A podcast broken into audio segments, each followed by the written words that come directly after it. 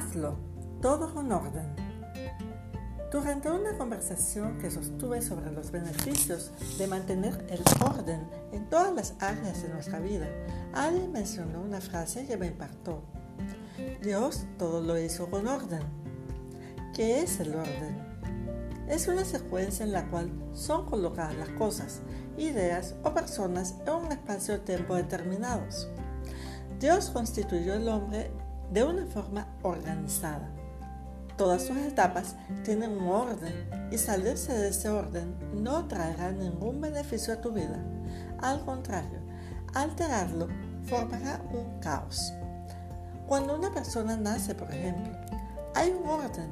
Primero el bebé nace, lo, lo registran con un nombre, un apellido y posteriormente al salir del hospital comienza a tener una serie de médicas, vacunas, alimentación materna y así sucesivamente hasta que crece, va a la escuela a prepararse y luego de esto este orden le permitirá desarrollarse y vivir cada etapa de su vida de forma planificada, superando cada momento para ir al siguiente paso y poder recibir nuevos retos. También la creación tuvo un orden establecido por Dios. Lo vemos en Génesis capítulo 1, que es el primer libro de la Biblia, del Antiguo Testamento. Y dice, en el principio creó Dios los cielos y la tierra. Estaba desordenada y vacía.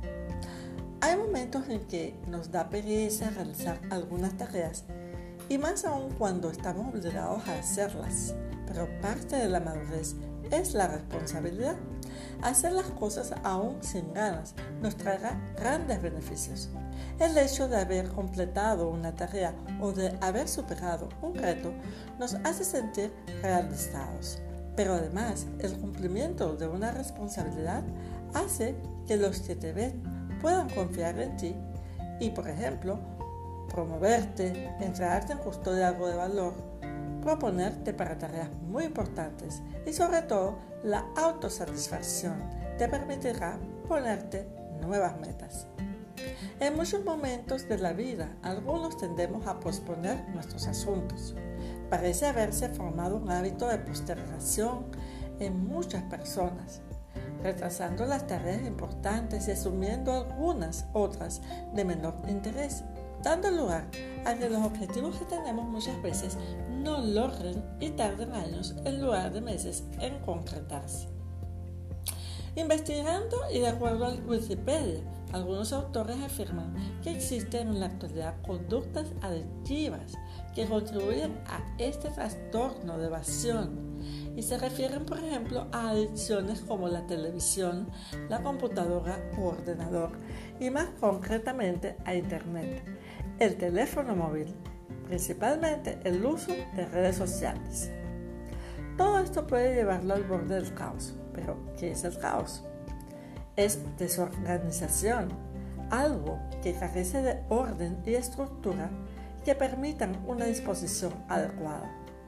Por otro lado, y en contraste con la parte espiritual, la palabra de Dios enseña que en los orígenes de la tierra todo era un caos total. Las tinieblas cubrían el abismo y el Espíritu de Dios iba y venía sobre las superficies de las aguas. En pocas palabras, todo estaba desordenado y Dios tuvo que poner un orden para que fuera funcional.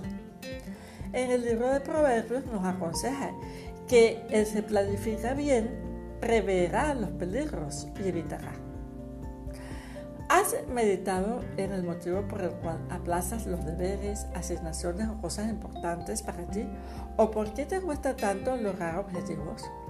Bueno, ahora conoces algunos de los motivos, pero lo importante es que determines ponerle fin a ese nocivo hábito que te puede hacer perder grandes oportunidades. Está en cada uno de nosotros tener la voluntad de hacer los cambios que necesitamos para avanzar. Recuerda, la vida es corta y debemos aprovechar cada oportunidad de realización que ésta nos brinda. Pero para ello necesitamos trabajar duro, ser constantes y hacer todo lo que venga a nuestras manos con diligencia. No olvides comenzar ahora y hacerlo todo con orden.